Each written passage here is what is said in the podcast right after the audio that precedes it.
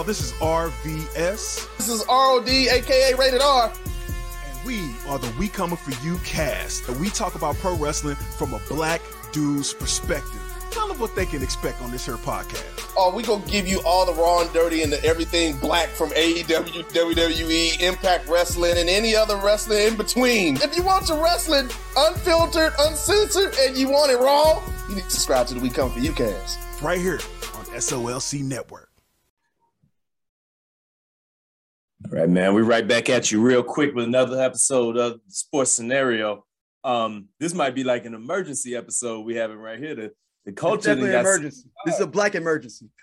yeah, yeah, yeah, yeah, yeah. This is a black emergency that had headlines on um on like national TV, CBS and whatnot. But as usual, man, I'm I'm your host, Matt Whitener, man. I'm back here once again, man. We got my man D Free is in the building. We got my man Brandon Williams is back in the building, back by popular demand as well. Um, you might not have even heard the episode from earlier this week yet, but people was buzzing on that one, man. So we appreciate you being able to fall back through because I know you got some things in your heart as well, and it's all surrounding the situation with the uh, Brian Flores. Um, how do we call this? Well, let's title this the right way. The Brian Flores fill in the blank. What is this? Let's start. B, what you think, man? Where you at with it first? Man, this is this is this is where I'm at, man. What would I call this? This is oh man. He well, he first of all, he's unearthing a lot of stuff that needs to be talked about. Yeah. So this is this is I'm gonna call this Flores 1.0 because I think it's more that's coming from this. Like this is just the first phase of it. So I'm gonna just right. call this this 1.0 phase right here. Man, I was gonna say fiasco, but it feels bigger than that. Yeah. It's a it's a uh it's it's a it's like Watergate almost, man. We got some we got proof, we got receipts, we got big names falling in there. Girl, how you thing, feeling, man? How I think I think it's I don't know what I want to call it, like like B said, but this is like the wrong principle black man to go after. It's like you know a lot of other cats they would have took that bag, them checks for maybe you know when we talk about the games and all the different shenanigans, you know. But it was like the super principle like black man. This is like not nobody getting no money to the table. He like buttoned up like, no, no, no, that's not the protocol. And they don't know, they didn't know they got the wrong cat. And like they're the Miami owner, he's a wild boy. He didn't know who he hired, I guess. well, it's it's uh so so let's uh let's let's go back real quick and unpack it a little bit. So um, you know, as everybody knows by now, uh now former Miami Dolphins coach Brian Flores came out with some pretty explosive allegations earlier this week about about really just pure out straight out discrimination in the hiring practices with the NFL. And uh, we talked about this a little bit on the last episode, but it's you know it's, it's the it's the it's the it's a topic that everybody knows is out there. But now we're starting to be able to tie things back together with the hiring inequities in the National Football League, especially around the head coach position. And you know, the funny thing about it is, as all this is coming out, I thought about the conversation, Brandon, that we had earlier this week about how it's a relationship business, and it's you got to know somebody, you got to know what's going on next. And I think that this really, really started in a wild place with the Bill Belichick text. Yo, look, man, you hit the nail on the head, man, with the relationship piece because I was I was on Instagram yesterday and I, I listened to Marcellus Wiley give some of his commentary on it, though I don't agree 100% with what he's saying. He did bring up the fact that it's about your uh, capital as uh, as a winner as far as your experience in your industry. And then it's also a piece of that is about the relationships that you built within the industry. And then he talked about if we don't have ownership, you can't tell people how to run their stuff because mm-hmm. quite quite frankly, if it's black owned whatever, it's going to be a lot of black people working in that in in that company. And that's just the nature of the business when you want people to reflect you in your business. But I think even going deeper than that, because what I'm starting to see is the division between us as a people saying, well, why did he wait so late to come out? Why is he saying it now? If he would have got the job with the Giants, would he be saying this? And then they're saying, well, he ain't, you know, we we, we gotta, we always gotta have a superhero. And now Colin Kaepernick is our superhero. And we're saying, well, he ain't do it like Cap did it, and Cap did this, this, this. And so I'm like, whoa, whoa, whoa, whoa, whoa, hold up. Let's pause right now. We got way more context going on with this man getting his first head coaching job. He was having trouble already winning, trying to build a culture, high reputation.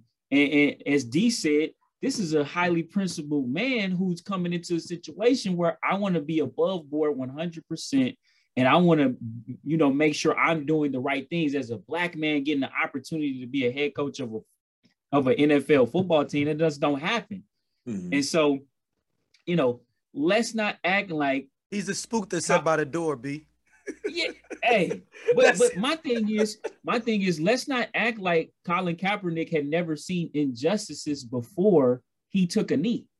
Right. Like everybody has a breaking point, and I think this was the breaking point for Brian Flores. Like, yo, man, you tried to play me in the beginning, tell me to to to to tank some games. Then you fired me unjustly. What I felt like, you know. So let me. I'm not gonna say nothing yet, but let me go out here on the market because I'm a black coach and it's hard out here for us. Let me try to get another job. And then I find out that y'all playing using me for the Rooney Rule because my former boss just just accidentally set it off for me. That right. was his breaking point. And he like, no, enough is enough. Now I'm done with this. And and boom, now now he's taking the knee like Colin Kaepernick. That's that's just his breaking point. So let's just disintegrate this whole why he didn't talk earlier nonsense and put that to bed. And let's really talk about the facts of what's going on.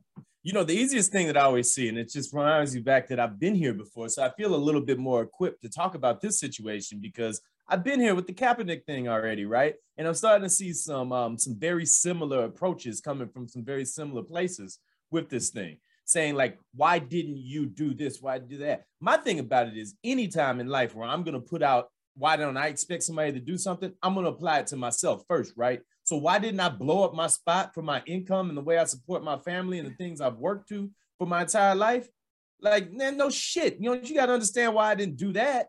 But at the end of the day, there's these other people here, and I've seen people say, "Oh, well, now that you didn't get a job or you didn't get an opportunity, it's bringing it up." That ain't that ain't true either, because this is a man that's in the midst of two other interview processes. But here's the reality of it: it falls in between all of those lines. You're in the middle of a process. You get a message or somebody saying, "Hey, we already going with another guy, but we bringing you in just so that we in compliance." You know what I'm saying? I mean, that's an affirmative action tokenism thing right there. You're gonna feel a way like that. And then to say that, why don't you?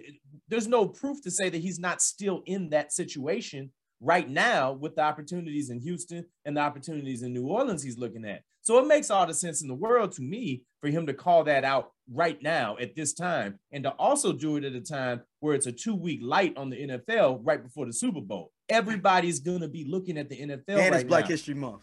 Well, and why wait? Why wait? Go do why it wait? right now. You know and I mean? to your point, Matt, to your point, Matt, it's one of the things that if you watch the interview, Ron Flores kept saying it became bigger than me.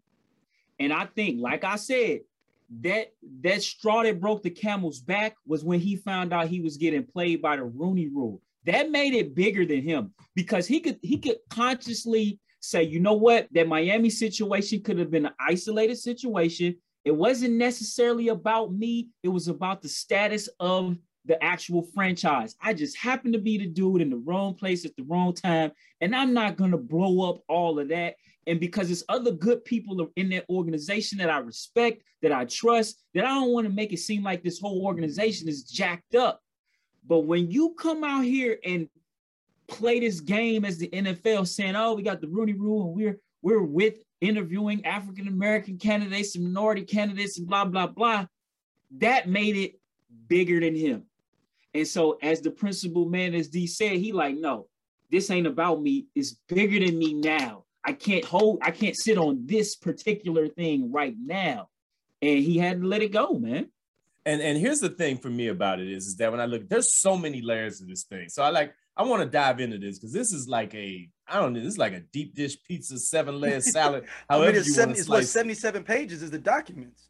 Well, I'm just talking about the all the things that go around it, though, out, outside of that. So, like, I guess the craziest place I want to start at is the um is number one the uh, allegations of the 100k being offered per loss. Now, that's crazy on a lot of different levels, right? Because how are you going to come to me and tell me to throw games essentially so you can get a better draft pick? You're going to pay me for it, but then ultimately I'm no fool. I know that if I don't win games, that opens up the door for you to go ahead and bring somebody else in and get me out anyway. So at the end of the day, basically, you're giving him a golden parachute already to be replaced, and he's going with it so that you can get a draft pick. Now, B, I'm gonna throw this to you, man, because as an ex-player and as somebody that's been out there in the line of fire doing what it is, I mean, damn man, you return kicks. You don't get no more in the line of fire than that, unless you got like the, the Cincinnati Bengals offensive line, but we already went there.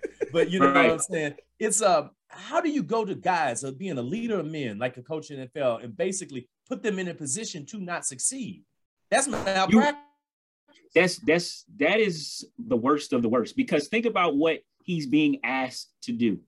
Number one, he's being asked to take and, and throw games basically in the trash and undermine his own uh, coaching ability, right? He's also putting guys in positions that he would normally put them in.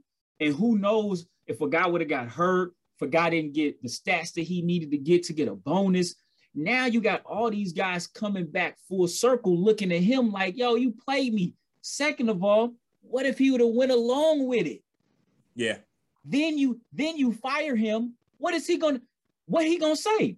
Oh, they fired me after I went along with this scan. Oh, so you went along with the scandal and now you right. got fired.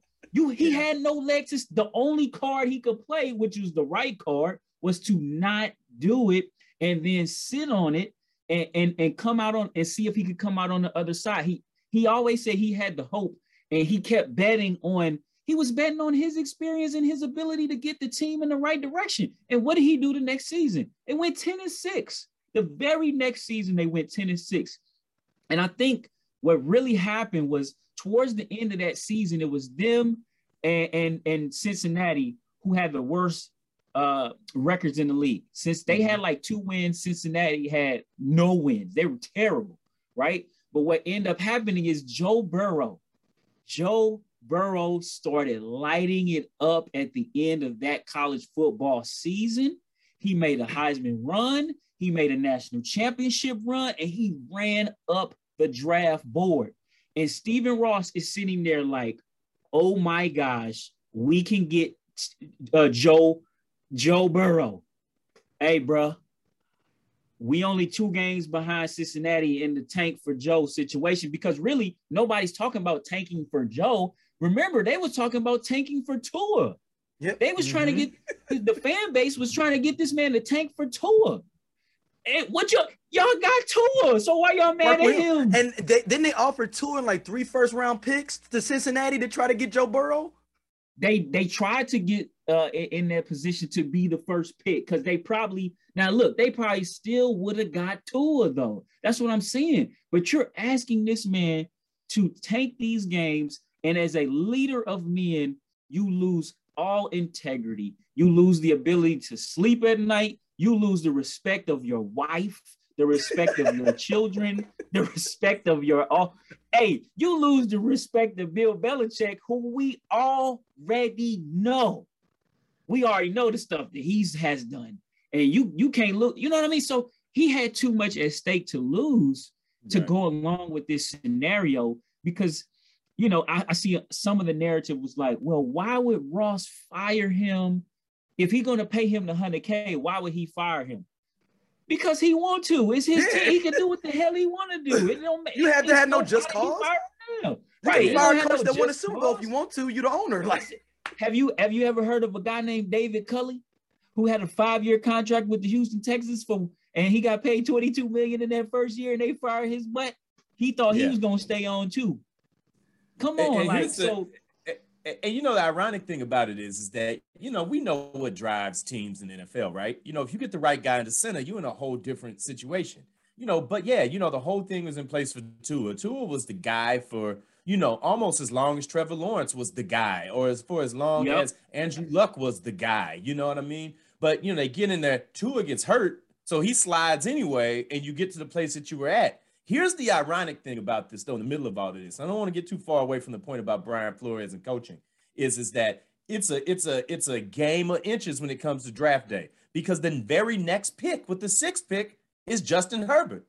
And if you yep. take Justin Herbert and you put him in Miami, completely different situation. And We're in a completely said none of this is happening. they said that Flores wanted Herbert over Mhm. Tua.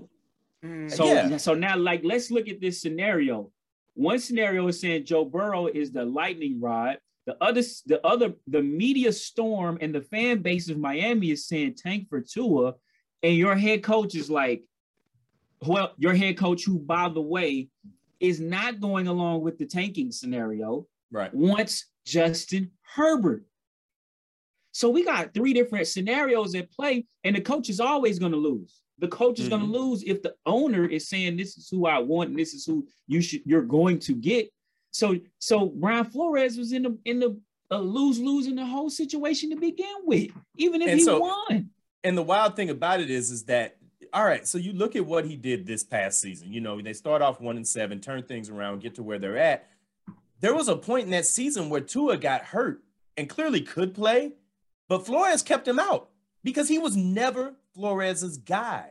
He Yep. started the game with Jacoby Brissett, uh, week maybe 10 or so or 11, it Yeah. feels like. And then Brissett got banged up. He put Tua in. Tua very clearly easily could have played in that first half, but Yep. he wasn't his guy. And he already knew that. But we already very clearly see that Tua was the guy for Stephen Ross.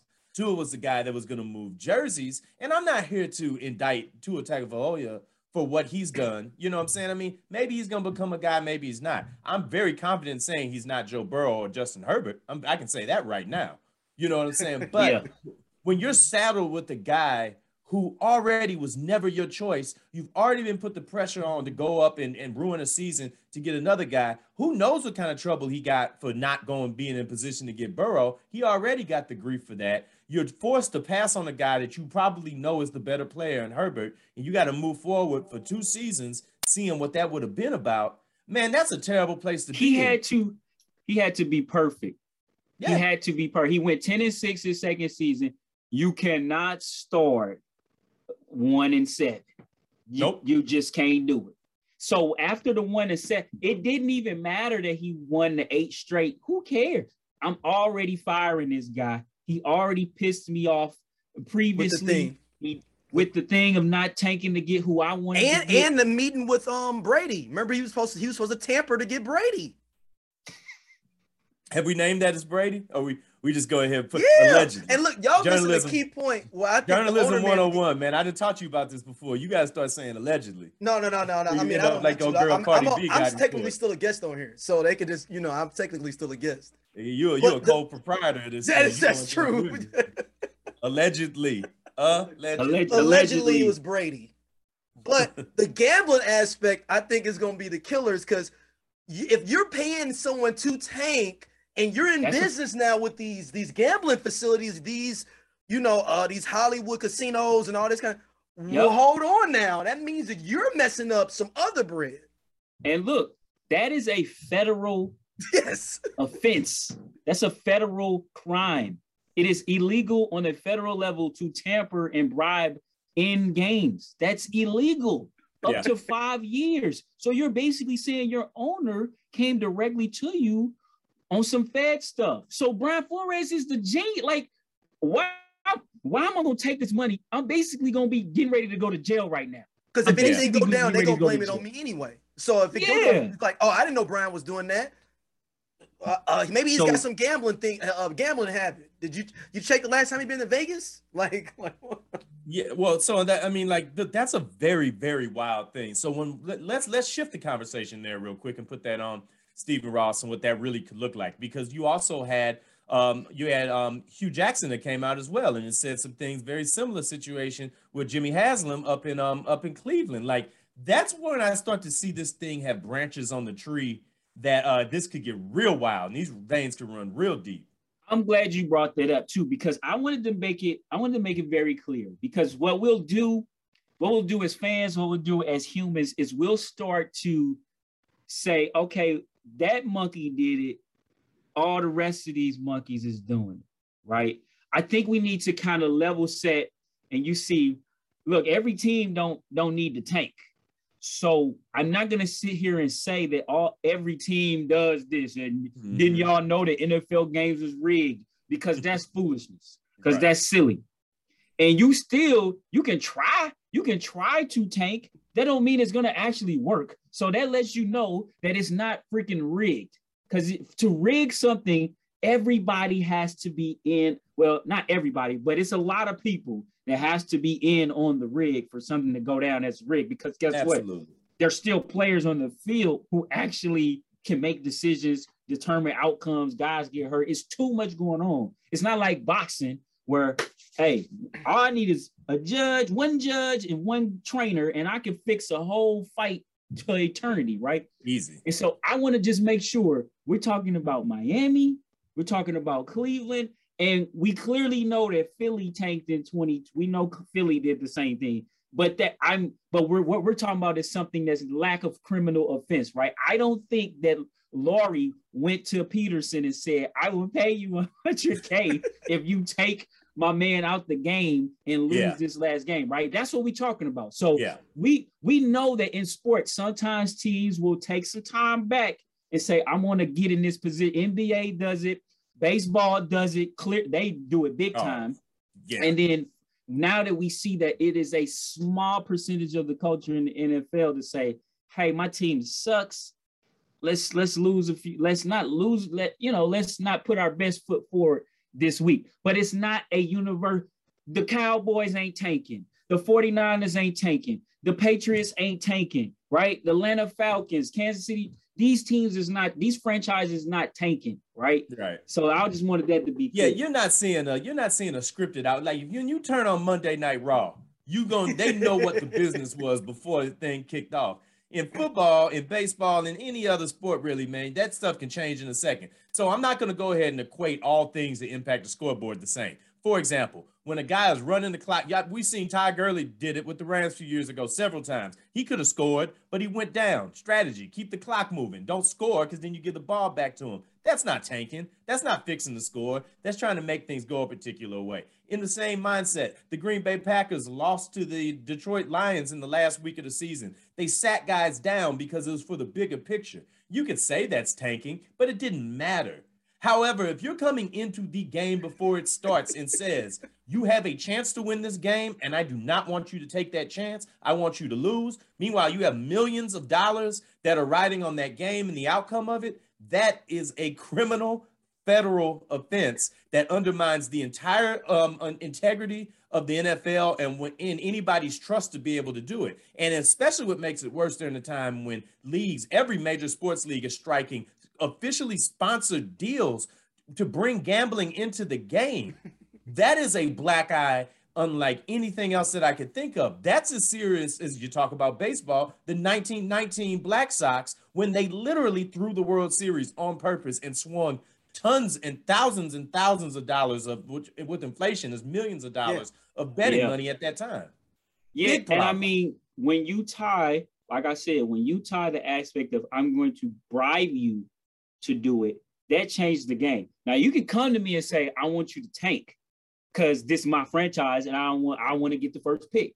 Like, hey, Matt, D, take out the starters. hey, I'm calling y'all on the sideline. Take the starters out right now. We about to get Joe Burrow. Right. I ain't paying y'all. I'm already paying y'all a salary, so I ain't giving you no money under the table. That's that's the difference, though. You could you could do that. This is your you got the right to be a clown and do that. But when you start tying it to financial gain, that's a federal crime. yeah. And now we have some issues. And if you're telling me that they have a witness who was there, Right, it's like Cocaine Cowboys or something. It's like a scene from Cocaine Cowboys. It feel like like he getting on the Oh. boat. Like, well, I want you to do something for me. uh, It's- it's, it's, it's some cash over there. Go look in that case real quick. Oh, Yeah, it's a hundred thousand in here. I need you to go and a- lose these last four games. That's a mad, mad serious thing that's going to come up. And I think that that's going to potentially take on its own life next to this whole thing like what that does. But that's an example of when you really want to blow the top off of something, you can do it because uh, he clearly separated himself from it, said that was an issue that was outside of this, but it just underscored the nature of that relationship. I believe that the secondary coach in Miami that's still on the staff now came out and corroborated it yesterday too and Mm. said that that was something that's out there as well. And so that was the witness. No, there's another witness that's outside mm. of it. You know, so it like it's it's gaining steam. It's been like 48 hours. You know Oh what I mean? So that's going to take on its own life. But there's been some other things in it tying it back to Brian Flores as well that are that are also I'm curious about. I'm really curious about your outlook on this one. Is the Denver Broncos situation? You know, like I feel like the Denver Broncos caught a stray, and like this this thing is going on, and they just caught a stray walking out there. But it's a hell of a stray because again, it's calling the integrity and the seriousness of the process that this that this particular individual is going through where they say that you know John Elway and I believe the uh the, the one of the owners of the GM of the team came to the interview drunk or hungover or whatever like that. Man, that's a hell of a straight to catch, man. Because you know you might show up like that for any kind of interview if you live exactly. life like that. but that still is a thing to put out there, though. You know what I mean? So I, I don't know, man. The Broncos thing, the Broncos thing is before he was even the coach of the Dolphins. Like it just is kind of showing how the situation is and what it's like to go through for the, for other coaches. Now that opens up an interesting Pandora's box for me though, where I say, all right, so what do other guys say about their interview process? Does that bring in how other teams have done it? Because Flores certainly isn't the only guy that probably interviewed as a compliance interview. Am I am I wrong? No. Well, they didn't they interview Leslie Frazier and another guy, Graham. They they interviewed two black coaches before interviewing Flores. Right. So the thing is, why did you waste Flores's time? You already met the Rooney Rule before you interview Flores. They're going to say, and I think that that's going to be the type of thing where I think the Broncos, including that Broncos situation in this, was a little odd to me because with that being on the table, they're going to say, listen, y'all, we was out here doing what we were supposed to do. We got multiple people in there. I think showing up to an interview throw it is a little little bit of a way, you know. I mean, but I mean that's bad customer experience. But I don't know if it necessarily adds to the case or not. You know, it reminds me of the joke from Richard Pryor when he's like, "I'm when if I go to jail, I'm become a double Muslim." That's them. Like they was like, I'm gonna be like a triple. I'm tripling down on my black hires, but y'all can't say we didn't do nothing right. you so, know? you know, and I was talking. I was talking with somebody yesterday who made a really good point about this, where he said that really the people you want to hear step up is you want to hear people like David Culley step up to like the point you just brought up. You want to hear people like Steve Wilks step up, who got axed after one year out in Arizona, and that team didn't stand a chance. They stood no chance, but they Sorry. got they got just enthralled by Kliff Kingsbury for whatever that's worth and said, we got to have this guru come in. Now Steve Wilks is the DC at Mizzou. Like he's not even in the picture anywhere close to these chances. And Caldwell it goes back too, to uh, Matt Caldwell too. Well, yeah, but I mean, yeah, I, there's a little bit different situation there because he had a multi-year. But I'm talking about guys that are one and done, in okay. and out like that. And it goes back to the thing that I, that I said about that 2.5 year stat. You know what I'm saying? That draws that way back down and they're not even close to getting another chance. Like David Culley ain't getting another coaching job. On what merit? Be, taking the Texans to four and twelve when he got hired like two months before the season, or whatever no. it was. He was the last guy hired. And that's why it makes no sense that Brian Flores wasn't immediately scooped up and put into a position to be another a head coach of another team. This yeah. guy, his resume shows you this man can coach. This man can galvanize a team. Why is he not first in line interview to come, especially if you're a new GM, you fresh yeah. in the game? Right. Like it, it just really doesn't make sense. And so I like I said, man, I think this whole him getting interviewed when the Giants already having their guy was the straw that broke the camel's back, man. You just don't do stuff like that for no reason, just so you can make it seem like you're doing something that you have no actual intentions on executing on. It didn't matter what this man said in that interview. It was all for show. It was all pomp and circumstance. And he came in there making him look like a fool, an embarrassment, and a clown. And his lawyers in the interview, in the in the interview on TV, said when we got those text messages, we sent them right to the news the day before his interview. The day before uh, he went to go interview for the Giants, his lawyers had already sent those text messages on Wednesday to the news. So they were sitting up. on it. They were sitting on it because they knew he wasn't going to get the job because this man Daboll already had the job. And what's so funny is they asked him, didn't they ask him, wouldn't you want Daboll on your staff?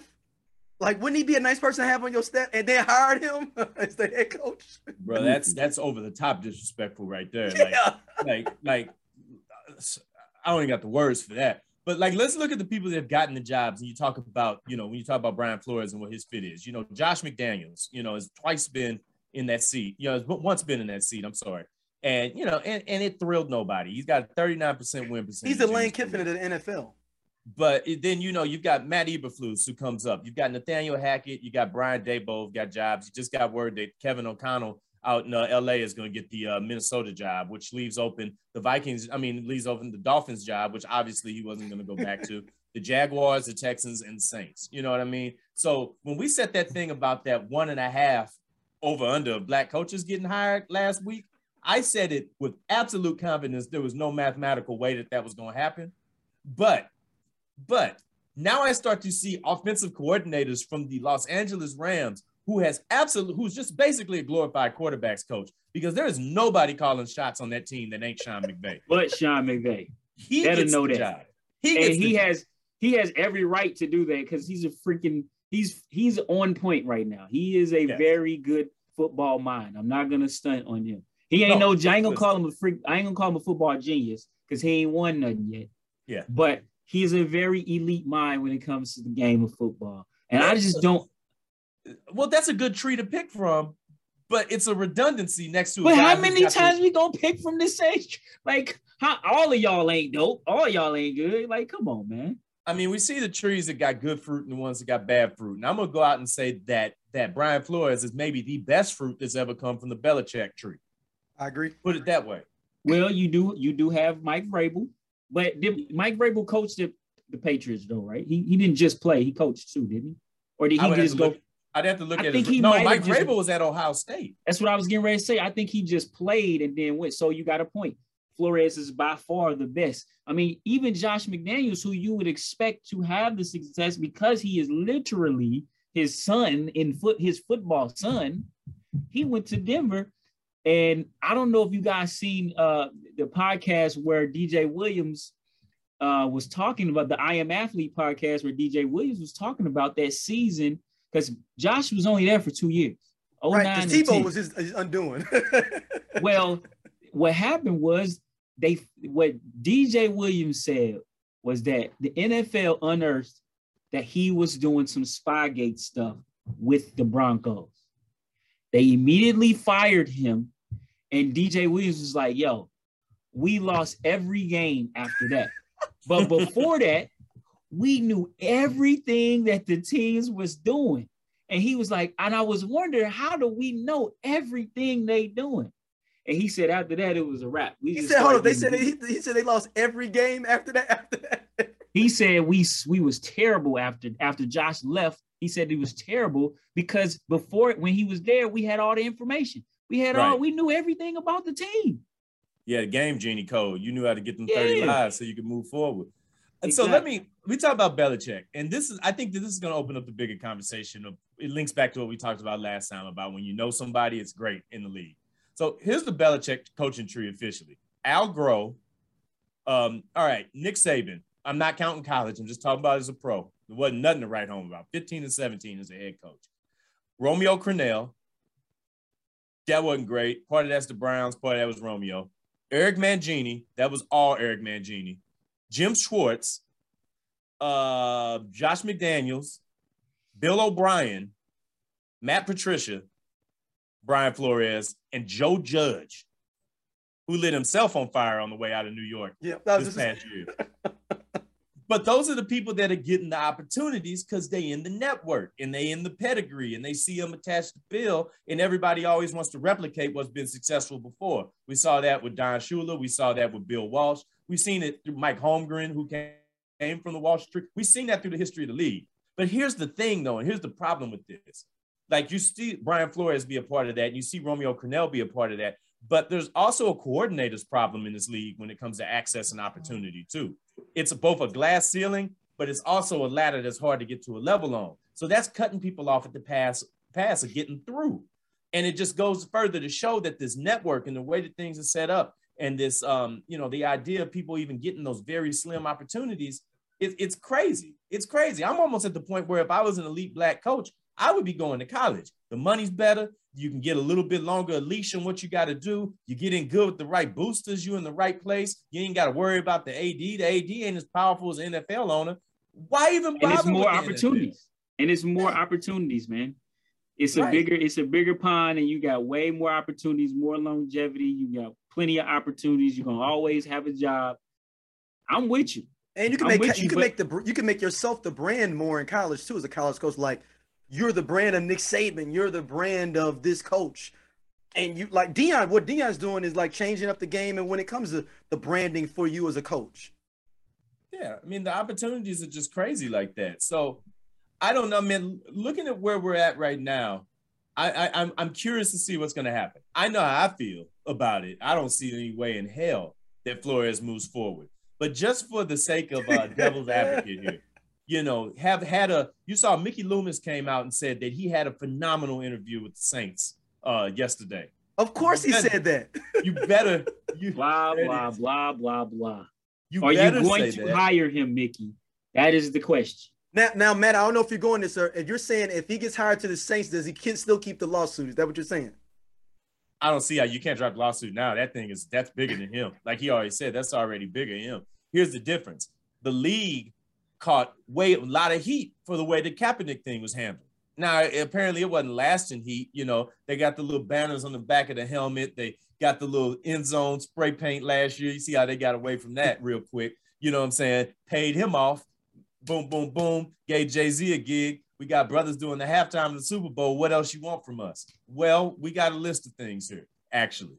So, Actually, so yeah, actually, we're not done yet. We see you bring a couple brothers in for GM. That's what's up. But you also got two franchises that's to be for sale here before too long. We need one of them to land in the community, my man. We tired of that for sure. And I ain't talking about minority stakes. I'm talking about at the table with the 32 seats around it, there needs to be a brother there. Absolutely. And here's the thing about it. It also, if you're to learn from what you've done already in the past, and you're to say one thing don't got nothing to do with the other, then hire Brian Flores. Hire him. He's clearly fit for the job. If he's interviewing well, that's another thing. The lawsuit, hey, maybe he's got the lawsuit against the league or whatever like that. But if you still feel a way about it, and he's and you really want to prove that it's about whoever's the best fit for the job, hire him, and then Yeah. don't give him a two-year window. and I think I think your point is valid because I think right now is the time. If we're going to have a, a, a black owner of an NFL franchise, it has to be within this next this next three to five year span. And I only say that because if you you got to have a thirty percent stake in the in the team to be the majority owner, right? Mhm. Well, in the next three to five years, with the TV money, the gambling money, most franchises are going to be five plus billion dollar franchises. What what brothers you know walking around with two point five? With And, they, and, and, and, and, you got to finance that other 2.5 too. Yeah, you know what I'm saying? Like yeah.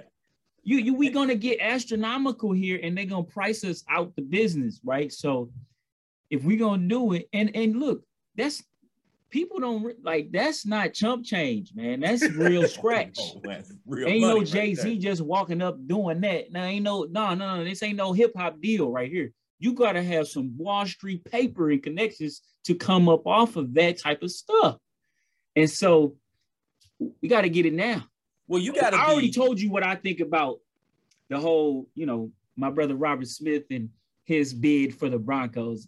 It ain't happening. So that's a great point. So let's let's jump into that for a second here. So here's the thing: the people that you think is rich ain't as rich as those guys. They're not. No, no, They're not Oh as my rich as those guys. The, the the the least wealthy guy that owns an NFL team, I believe, is either Al Davis or the Spanos family, if I'm if I'm remembering right.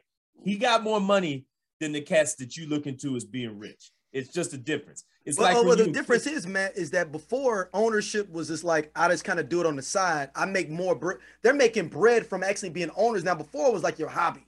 Like I own a team Well, man, on top well, of my well, business. well, owning a sports team ain't exactly a, a huge revenue generator on the level of money like those guys make. yeah, Like you can No. get you can get to it, but like David Tepper just bought into the uh just bought into the Panthers two years ago. He's six point five billion, and he's the second richest. No, he's the richest NFL owner right yeah, now Yeah, he's the richest.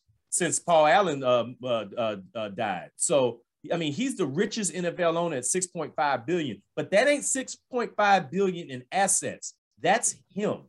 Like That's- you to be That's to- on a balance sheet. That's you said that's liquid six point five. Yes. He can, yes, he can get liquid 6.5 bills.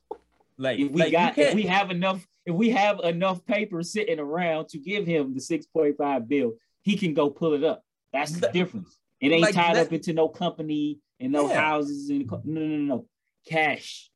like it ain't no let's put let's put this into example here because we in St. Louis and people feeling a way about how the whole settlement went down for the Rams and whatnot. So when the Ram settlement came down, I looked to say, what does this really mean against the value of the St. Louis Rams?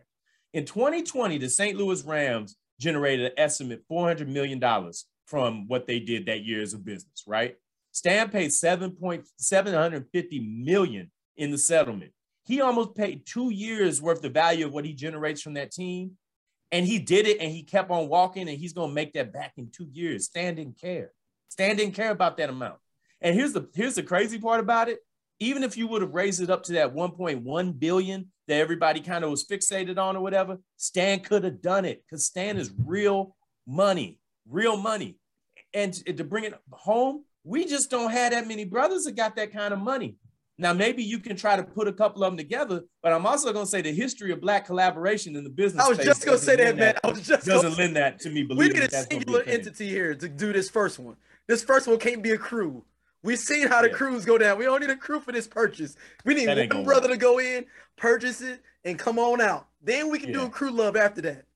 Yeah, that's not going to work. That's not going to work. So it's a big problem, man. And the barriers of entry are a real thing. I, the skeptic of me got to step up now. So I don't see the NFL. The NFL is willing to again put some sands on some helmets. You know what I'm saying? Have some commercials. You know, put some brothers at the halftime of the game. But when you really want to bring somebody to the table, mm, I don't know. And here's another thing that I think is going to hit people over the head. I got the feeling that the brother that ever does make it to the table, he ain't gonna be the kind of brother you think. You He ain't hundred gonna percent be- right. He ain't gonna be coming in brother. there. Yeah, That's- he he, he, He gonna gonna be tell you a this- brother, not Yeah, your brother. tell- He ain't voting for the same people you voting for. Let me just Right? He throw that don't, at he don't care about the same stuff you care about. Trust me. Not at all. Not at all. So Uh, you It- say, you a- saying Bob Johnson's up next. nah, Bob Johnson done that already. He ain't rolling back. No, But no, I'm saying a Bob Johnson esque person. it's gonna be there's well, first of all, when you get to that kind of money, there is no other type of person. I'm gonna tell you right now, a lot of people that you're looking up to, for one thing, when they step and they draw their curtain in that ballot box, they're not doing the same thing you're doing when you go into that when you go to vote either.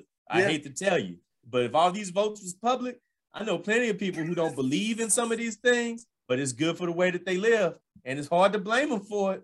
Yeah, Trump probably the first cat that came around. Let's keep it 100 all the way around. He probably the first cat that came around and made some people finally be like, "All right, man, I can't bet for, I can't vote for my money right now, but on the local level I will, but I can't vote for this cat." That's probably the first time that that happened. So Maybe the maybe the second go round, not the first though.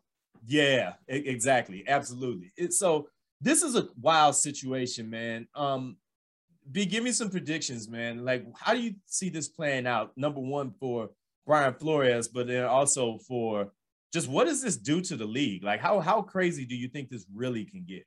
Well, it's a few different scenarios, man. Number one, I don't think Brian Flores will be a coach, maybe ever again. They're going to they're going to collude. We cannot prove it. They're going to collude, and you better not ever hire Brian Flores. He just he's trying to take us out.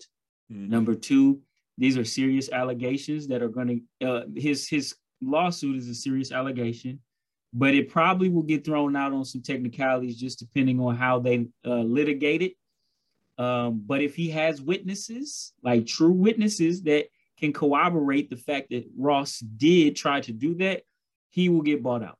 There's no way. There's no way that they're going. Uh, not not not the fact that Brian Flores is going to bow out. The fact that it won't be a judge in the United States in whatever circuit court district that they will uh, have hear this case is going to allow Stephen Ross to go to jail because he got too much paper Yeah. and he going they gonna pay it off. Yeah. So they're gonna pay Flores off and then they're gonna pay this off and get this case out of the way. Those are the two scenarios that I see kind of happening. We're gonna do a lot of yelling and screaming on social media about what needs to be done. The Rooney Rule. Let, let's remember though. Let's remember how the Rooney Rule even first came into place. Johnnie Cochran and one other lawyer went to the NFL and said, "Y'all need to fix this, or we gonna go to court." and we know Johnnie Cochran don't play. Now I don't know who I don't know, you know, what what high power, high stakes lawyers that we have out here who willing to, willing to go fight like that, uh, and say, look, the Rooney Rule was good, a good start, but we need something else. We need to change it up. And if you don't change it up, we willing to fight this thing. I'm willing to put my whole career on this and fight till I'm 100 years old. And he old. just got OJ off, and they already knew he meant business. They knew. They knew. Yeah. No, this was no. This was before. This was before OJ. Hold on. This was before OJ? Because let me think. I When think the did Rooney Rooney Rule's only about 20 years in the game. OJ about 25. yeah, OJ's Okay, 94, okay, okay. 95. So Okay. he was hot. okay. He was hot off the OJ case. He was hot. so he was. hot. Yeah. So he was hot off He OJ. dropped, he dropped that, was- that fresh single. That he fresh was big single time. was cooking you know out what I'm there. saying? I'm Johnnie Cochran. I'm the baddest, the baddest brother out here with a JD behind my name. Yep. You better get your mind right. And NFL is, you know, all right, all right, all right, let's chill, let's chill. Because these cats wasn't no billionaires back then. You know what I'm saying? It was only they ain't have as much, they ain't have as much clout. Now they got a lot of clout, man. Now they got more influence, more money, more paper, just just more, everything. And so it's gonna be a little bit harder, man. It's it's, it's not going to be a, a media firestorm is going to change anything. Yeah. It's going to have to be some real litigation, some real legal legalese happening, laws broken, and being able to prove a case in court. And even when you prove that case, how how big is the check that you want? Well, they And also- Stephen Ross out like, look here, man. Like they did with uh, with Irsay, like, look here, man. Uh, it's been good. uh, but we we we gonna have to let you go. That could be a, that that could be a scenario where Stephen Ross has to relinquish his authority over the team, where he takes a step back and let let maybe you know family or whoever take over the team and run the team. That could that could very well happen because if it's some legal stuff like that, I think as a part of that settlement, you want to say, I'll settle if he has to walk away for five years or 10 years or lifetime. You know, I- I'll take this money if we actually get to see in the court of public opinion that he actually did something wrong and he admitted it and he's serving some some public time, not necessarily some prison time, right? Other than that, man, nah, dog. This man So- is his his name is on the University of Michigan Business School. I know. He got I too many people behind him, man. I mean, we went through, we could have another Enron situation on our hand where they started taking the name, Kenneth Lay name off stuff, but I don't know. Here's my thing about it is, is that the, the, the thing that I don't want to see happen um, in the aftermath of, I remember when Colin Kaepernick settled. And so many people, people that don't even watch football, I can't even remember. I know we talked about this when it happened. All the people talk about they were boycotting the league. I'm like, you don't watch football anyway, man. Shut up. You know what I'm saying? Like, I don't know how many women I've seen that ain't said nothing about the NFL since then, and how many cats I already know that don't watch the game unless it's somebody playing. Like, they was just like, oh, I ain't watching football. I'm like, baby, you don't watch football as is. Like, you're making a point that you don't got to make. But the thing is, at the end of the day, I look at it and I say, I don't want for us to get back and Brian Flores takes a settlement, which is a very reasonable thing that happens in lawsuits pretty frequently. That's actually a win in a lawsuit. And people say, oh, he compromised or oh, he bent the knee. Ain't nothing to change and things like that. Like everybody wants overnight change with this thing. And I understand that and I get it. But I think that sometimes you got to keep striking at the hull of things before it eventually breaches. And this is one hell of a swing he's taken at it. But I really think that the strength of what's going to happen is going to be if other people decide to stand with him. Because let's be real about Cap. Nah, a couple people took some knees with him, made a couple of uh, public gestures, but nobody else really stood up with him. You know, I mean, it was uh, like Eric Reid was there with him as well. Yeah. You know, but nobody stood up with him, and nobody else lost their stripes like he did. I think, I mean, I think you got Hue Jackson coming out, making the valid statements that he's making, and he's saying he got receipts. I think it's enough, you can get enough groundswell. The problem I have with Brian Flores right now is he didn't get no black attorneys. He didn't get no black attorneys. The optics should have told you to get some black. Are they. Jewish though? That's that. I don't care. Uh, no, no. there's- You could have had the Jew. You could have had the Jew dudes on in the second and third seat. Yes, But you need to have some brothers but they also in- New York lawyers though too though. B. They're New York lawyers. That's different than what Cap Cap had them L.A. lawyers. Once again, though, once again, optics. Yeah, I You agree still want to gain the, you still want to gain public opinion. You still want to get other players to, to buy to be like, yeah, man. You still want to get other coaches to be like, yeah, No, man. you're right. look." That's a good point. And he got these brothers out here representing them, and they put together a masterful case. You know what I mean? And you can't even knock these, bro. You see what I'm saying? But you got, you got, you know, you got the lawyers who you got, and we already seen the first few sentences of their case that they put out, which was trash. Was the, but So the plantation saying- part? The plantation part. What, are we the- doing here? what, what are we doing here, man? it was on written now. like somebody white that thinking how black people would want to be uh want to be Exactly. stating something. exactly. Yeah, there was um there there was there was a very opening statement on um on the uh, first take, not first take. I'm sorry, get up the yesterday. The first thing the guy said, I was like, "Whoa, you coming? You swinging? You ain't set yourself up for that statement yet. I got to go back and look at it." But I was just kind of like, "Man, you you swinging too heavy right now at the moment to, to start right there." Um, it's going to be interesting to see how it works out. Um, I, I do think I'm really inclined to kind of agree with you, B. I do think that it's going to kind of be one of them things where we're going to have some noise. It's going to be a thing, but it, this is a hard, hard case to win. I think it's more of a awareness situation and it's substantiating something that we already knew and believed. But you know, historically, you know, even the at the highest levels of court, they've been really, really apprehensive about getting involved in the business practices of pro sports because then you start to get into things like antitrust laws, and you know, we've let you do these things for so long and regulate yourself. So if we get involved here, where do we have to stop? You know, and they've really just been pretty apprehensive to get involved in that because you got to remember how deep the money in this thing runs, and it touches some of those lawmakers as well. You know, so they don't want to get involved in it going so far. You got to remember how long it took for baseball to even end up in front of some senators for some things that that that still what didn't come away. Steroids still didn't come away being an absolute law in Major League Baseball until years later. So I mean, it, these things take a lot of time, and I'm really worried that it, I, I sometimes struggle to see about how you can force somebody to hire somebody in a privately held business. Now that's a much bigger, much bigger issue, and I think it just comes to the fact to me where I say, why even have the Rooney Rule? Because at this point, it's just becoming kind of a ceremonial thing. It's a joke. It's a Yeah. joke. Why have the rule?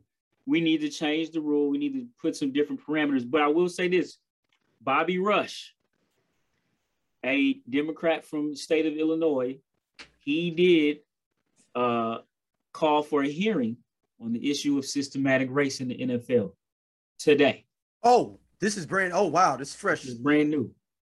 Uh, Okay. yesterday, actually yesterday, yesterday evening, he called for a hearing to be had. So this is what I he And Bobby Rush is official, y'all. He's the guy that didn't when uh if anybody saw the movie uh uh Judas and the Black Messiah, he the dude that left that didn't get shot up when the police came in. That's that's Bobby, Bobby Rush. Rush. That's yes. how official he is. So, a- so I'm that's just a- that's a let brother. people know. Yeah, Hey. like, Bobby Rush is official. he official tissue, right? yeah, Well, you Uh, know he, what? al- wasn't he also the guy that uh went against Obama in in, in Illinois? he's the only person that beat Obama. Hey, Obama and couldn't get his his Congress And Bobby seat. was like, "Why you why you coming after me, brother? I ain't did nothing to you. You going over there and do that? Hey, he you was like, he was like, he like Mayor Clay, da- uh, uh, Clay Davis. Like, you know, you ain't gonna beat me, right? I got this Right, you know, you, know, I got this. You know, this is my town, right? You know who he I could am. win right? senator, but couldn't win congressman. Crazy. Hey, Crazy. another example of stay, stay, stay in your neighborhood, man. Stay where you're supposed to be, bro. So, so it is. I mean, they can pick up a groundswell to start having conversations. And what what would be interesting is if there's enough meat on this thing to get a prosecuting attorney to probe Miami Dolphins communication. And we have a Mm. Washington Redskins situation Yeah, so- all over again. All right, man. So you opened up another camp for me there, right? So hold on. So, like- hey, B trying to get the whole everybody jammed. Everybody deleting text messages right now. I mean, here's my thing about it is, man. First of all, once you text it, it's out there. They can find It's it. out there. They can find it. you know how people think. People think like I'm gonna delete it. It ain't, it ain't there. So my thing about it is, is that yeah, all right, if you do that bet, then if we're gonna really go for it, let's go for it this time because the league, the league, when they're in control of it, they just let the Redskins hold the text, and that's why Jon Gruden's about to win another lawsuit against him. Here's the thing with the NFL right now: one one thing hitting you at a time you can deal with, but when you got the Kroenke thing happening, when you done an entire municipality wrong against your own rules, that's one strike. You got uh you got Gruden who's suing you right now for improper for improperly being terminated by the letter of law, even though hey, listen, what you did was one way or another. But I'm gonna tell you what, I'll speak for myself for sure. I don't want everybody going through everything I've ever messaged to text somebody in my life either. You know what I'm saying? So like that's a that's that's a thing too. He's gonna he's gonna win that case. He's gonna win that case too. You got that happening. You got this Flores thing happening. Hey man, and then it's just everything is a combination of other things. You know, feel like you move past that CTE thing, but brother's still out here killing folks on the other side of that, getting on the other side of what's going on and the ramifications from that. Man, right. You just had the discrimination, the discrimination settlement where they was discriminating against brothers in the concussion case. Like, like what are y'all doing, man? Like, why are y'all doing this? They still how is this helping your league? Or you as a how is this helping you as a businessman make like it's not. No, no. And here's the thing. Now, this is the part I almost forgot about this, and I definitely ain't letting us get away without talking about this. The statement that the league came out with immediately, where they just basically discredited everything that Flores said immediately. I was like, whoa, that's no, no, no, man. I think I don't think they knew everything. hold on, hold on. Let me get through this. Let me get through this. That is on a very basic PR and HR 101, any size business. That was a terrible, terrible step to take because now you put yourself ahead of the things that could come out. There's a reason why when people make statements, they say things like, we're going to investigate this and we're going to keep an eye on this and we're going to monitor it because they put themselves on one side of it already, which lets you know already that they are not going to be honoring these claims of what come because now they can't get back behind their own statement. That's a that was a really whoever did that, that was a tactical disaster. And for me, that shows you that came from the NFL, but it shows you that the structure of the NFL leadership is a joke because if there really was a commissioner of the NFL who had autonomy over the owners and could speak really between the PA, the owners, and on behalf of the league's offices itself, he would have never done that. That message came from the owners, and they were saying, We ain't do this and we ain't playing this game. But now the league, the shield is going to have to stand behind that. And it's once again another dent against the NFL when really it's just a dent on the 32 opinions of the people that really are the NFL. Well, no, the reason I was saying I was saying what I was saying the statement, it was I think it was a misinformed statement because I don't think they knew all the, the receipts that was uh, in the background, is what I'm saying. It's like, man, oh, he just oh, he said it's racism. Man, go out and put out that statement. They, nobody, I don't think people researched his receipts or the other things that people are coming out with. They should have maybe sat back for a minute and watched the playing field. They just went out there just putting them putting double barrels out. Like, but that's yeah. that's Matt's point though. Yeah, right. how all the things have transpired in just the last five years. You look when Deshaun Watson situation, they didn't even come out and start saying stuff because they didn't they know still, what was going on. They still haven't said anything about Deshaun Watson. They it could be video on somebody and they still don't say nothing. But so you know, why? Yeah. But, but here's the thing. I want you not. I want. I just want to throw this in right before you make this point. But you know what did go away pretty quickly? The Robert Kraft situation that went away real quick. Oh, yeah. real quick. We didn't let it go. No, they let. no, they definitely let that go. And so that's what like you have a PR and communication staff that should be top notch, that has dealt with firestorms for the last XXX years, you should know 10 PR 101. We're not gonna, we're gonna say something without saying something. Yep. That's what we're gonna do. So we like, what are you doing here? You come out and blatantly discredit a person who's been in your league for 20 years. Brian Flores has been an NFL coach for 20 some years, man. And he's so he is the integrity and the shield. So you you you basically saying, oh, a dude who worked for y'all for 15 to 20 years, he's a liar. He's lying on y'all without right. y'all knowing nothing about it. Yeah. Come on, man. So here's the thing. I'm gonna read the statement too. I don't know if everybody's seen it. I'm gonna read it real quick because it, it takes about two or three left turns on top of itself, real quick. Um, NFL statement on Brian Flores suit. The NFL and our clubs are deeply committed to ensuring equitable employment practices and to continue to make progress in providing equitable opportunities throughout our organization. Diversity is core to everything we do, and there are few issues on which our clubs and our internal leadership spend more time. We will defend against these claims, which are without merit. Yo, I'm going to tell you what happened. They had that whole statement, and then somebody at the end threw that last sentence on. We will defend against these claims, which are without merit. Somebody saw that and they said, Don't send that out. No, hey, put that on there because we ain't finna take ownership of this. That part right there was a good statement, a good PR statement. which would have said, we intend to investigate these claims further so that we can we can get the most in-depth discoveries that we can about these practices. Not say, no, that nigga's a liar, and we gonna go ahead and we gonna and, and, and we know he is. That took a turn. And That look, when, all it was. look when you read it, when you read an email, what's what's the last thing? What's the most lasting thing in your memory? Oh, how did how it walks off? The last sentence is Yeah. always you could have you could have been saying how great somebody is for 20 sentences in that last sentence, but now you need to uh, uh, oh, so now I need to yes. Yeah. Yes, you need to. Yeah, like you can't.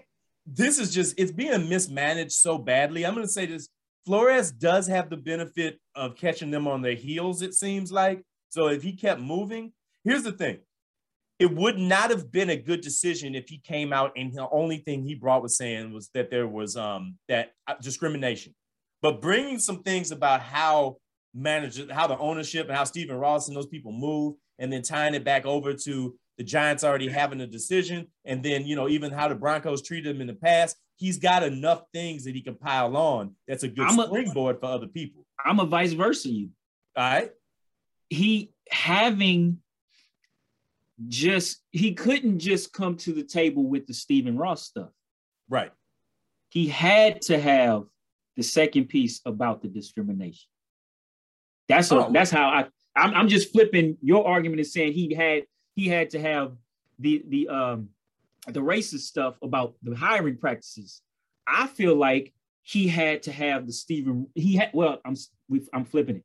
You saying that he had to have the Stephen Ross stuff Yes. as as evidence to back up. other- I'm saying he needed to have the Bill Belichick text messages Oh. showing that the Giants jacked this whole thing up. I because because I'm still under the argument that that was the straw that broke the camel's back for him. Mm-hmm. Without that piece, I think the Stephen Ross stuff never gets brought up. You know why? Because he's going to get another job. Maybe not a head coaching job right now. He's going to get another coordinator job immediately. And then in another two years, he'll, another year or two, he'll be back in the head coaching cycle. But and, and he was probably okay with that. He was probably okay because he knows as a black man in a, in the NFL, there it just don't always happen your way. It's very hard to get where I got. At least I got a shot. I'm gonna know mm-hmm. I'm gonna get another shot, right? He he's a guy that has hope and he he believes that his his body of work is gonna get him another shot. But then when he seen that y'all tried to play me again, that right without that piece, I think we's not even having this conversation. And here's the thing: we can see the moment. We can see the moment when it happened. That last text message to Belichick said, "Thanks, Bill." Thanks, Bill. And in that moment, he was like, are you "All right, thanks, he, Bill." he like, are you talking to Brian, me, or Brian Daboll? You know you got two Brian's, right? And if they don't show, I, I don't believe Belichick responded because they don't show like no, that's that's one of where you don't respond. Like that's it's like it's like that old snaps. Uh, I'm supposed to be texting Daboll and I'm texting Flores. My bad, my bad.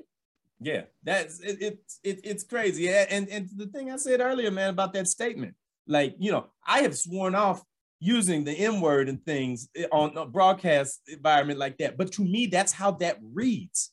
to me, that's exactly how that reads. And this is one of those rare situations where that is what you're saying to me when I read that as a black man.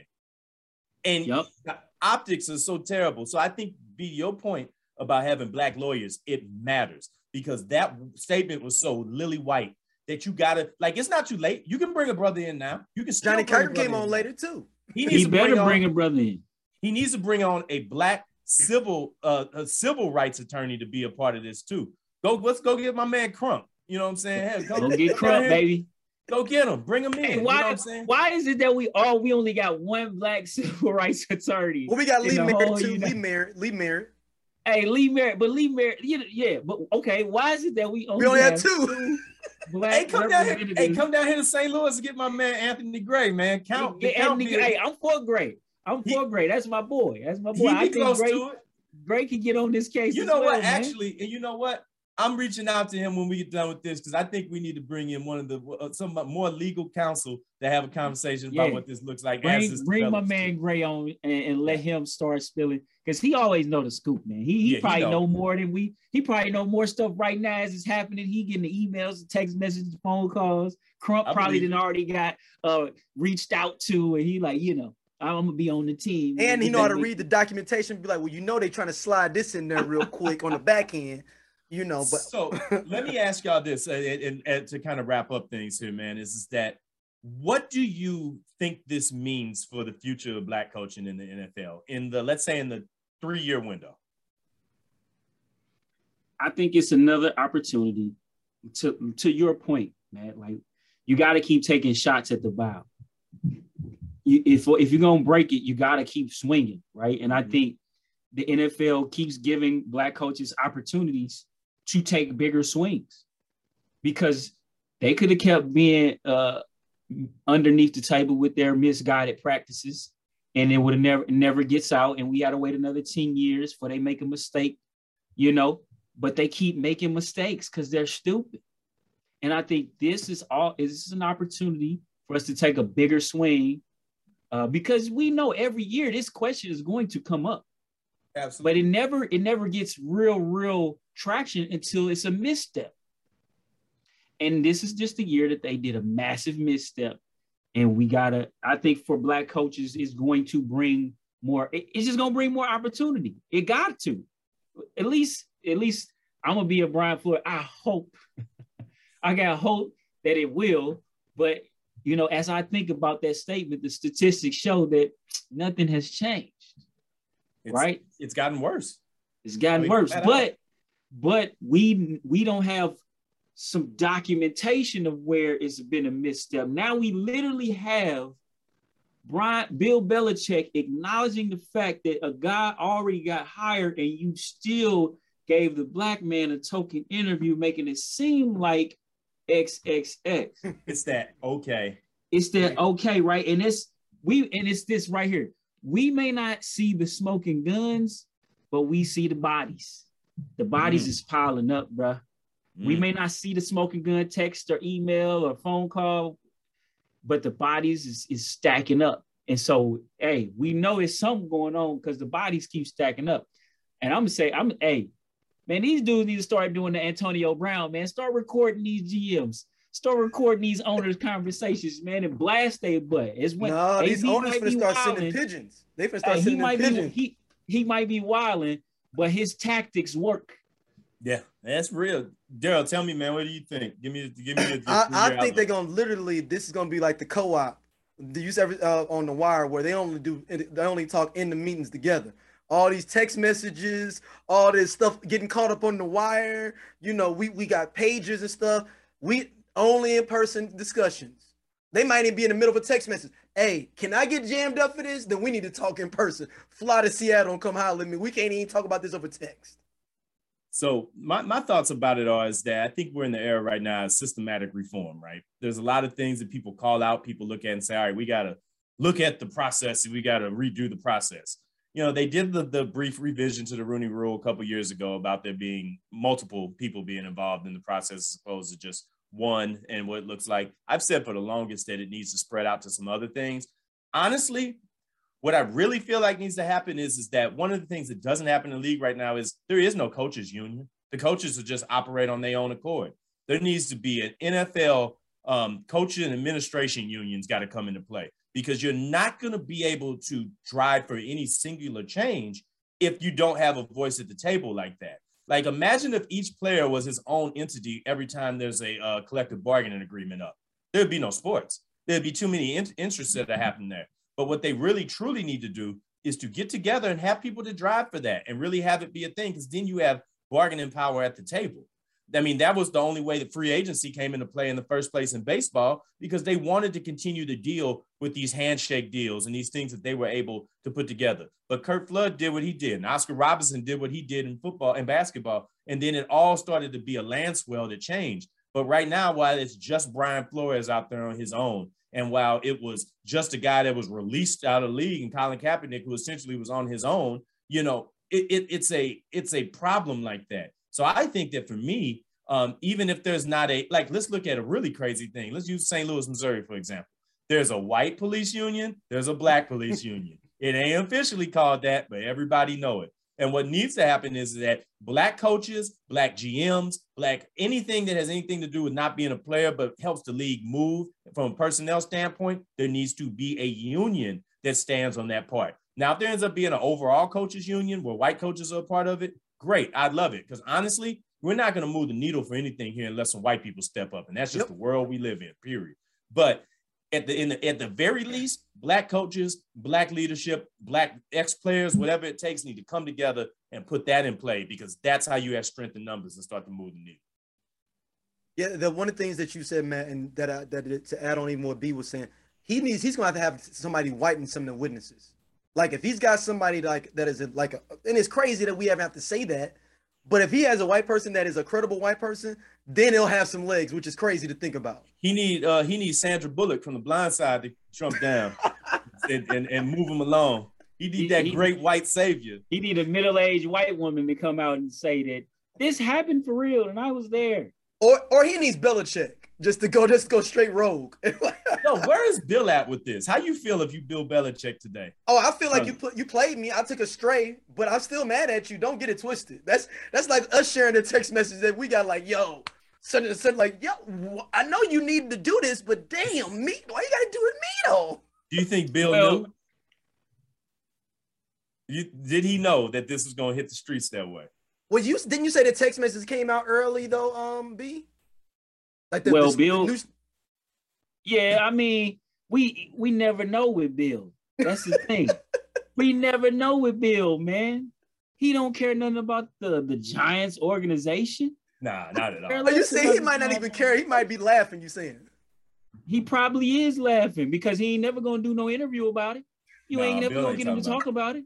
Bill's had a hell of a week. So he had to write a statement on Tom Brady retiring. Then he got his text messages dropped in the or and speaking of Tom Brady, nobody's happier about this thing than him because he didn't got there like, oh, they ain't gonna leave me alone about this retirement. Great. Right. Can, he can retire can peacefully to himself. Right. Oh, he said Belichick ain't even gonna do no interview about it. That's some real He ain't shit. doing no interview. He ain't even and, talking and about this. Somebody gonna ask him, and then they gonna catch a stray from him. Like they ain't gonna catch a stray from him. He's gonna outright just look at him like you an idiot. I ain't talking about that. It's a wild week, man. I'm I'm interested to see how this is going how this is gonna shake out. I know we're gonna get together after the bowl, talk about what that looks like. Uh, you know, rest in peace or best wishes to Joe Burrow, according to B. We'll see how it looks like. Um, oh, I'm gonna give y'all a wild fact before we get out of here though, too. Is, is that I saw that the NFC championship game had higher ratings in Detroit than the uh, than the Thanksgiving game did, because that many people was watching the game in Detroit for Matt Stafford. They Matt Stafford Matt got Stafford, a following. Man. He got they a clan like Stafford, I never baby. believed. Is it because they liked them, or was it like one of the things like, man, like you know, you lose your girl and you like, dang, she she. I, I mean, I ain't mad at her, you know. It's I want you to be happy. yeah, I mean, it's a little bit of both. He been there. He was there for what, 10, nine seasons? Yeah, yeah, 10? something like that. Yeah. I mean, he was there for a long, that's a long time to be with one franchise, man. And, you know, he did some good things there. He was he there Calvin, for the Megatron Calvin Johnson era. in the Hall of Fame. Yeah, he was there for the Megatron era. So he was a part of it a little bit. So, all right, y'all. Well, hey, man. Hey, much love to everybody. Check this out, man. Like I said, man, we uh love the response to the last episode. You know what I'm saying? Appreciate y'all with this. We want to hear from y'all as always, man, because this is a conversation I think has got a lot of legs in a lot of different ways. D, let everybody know where they can uh, connect with us at, man. Yeah, the SLC Culture and Sports on Facebook, SLC Network on any platform. You can get it anywhere. Um, yeah, shout out to everybody that's been showing us love, uh, tapping in in the sports group as well, and online in the Instagram as well. Uh, so yeah, just tap in with us. We got so much different stuff going on. All right, man. So hey, yo, we appreciate it. We'll see where this goes. I guarantee you, this won't be the last time we talk about it. B, we appreciate you, brother. Daryl, as always, you right too. Hey, yo, peace.